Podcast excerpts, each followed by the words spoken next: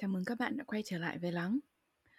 Tuần này, thay vì một tập mới, thì chúng mình có một thông báo nho nhỏ muốn gửi tới các bạn.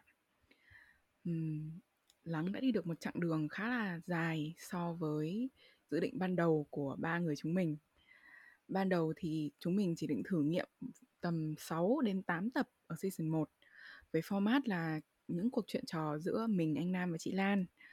Nhưng mà không ngờ đây là một hành trình dài đến 5 tháng với một series thiền dẫn đặc biệt 9 tập lắng podcast và 9 tập lắng special với các khách mời đặc biệt khác nhau.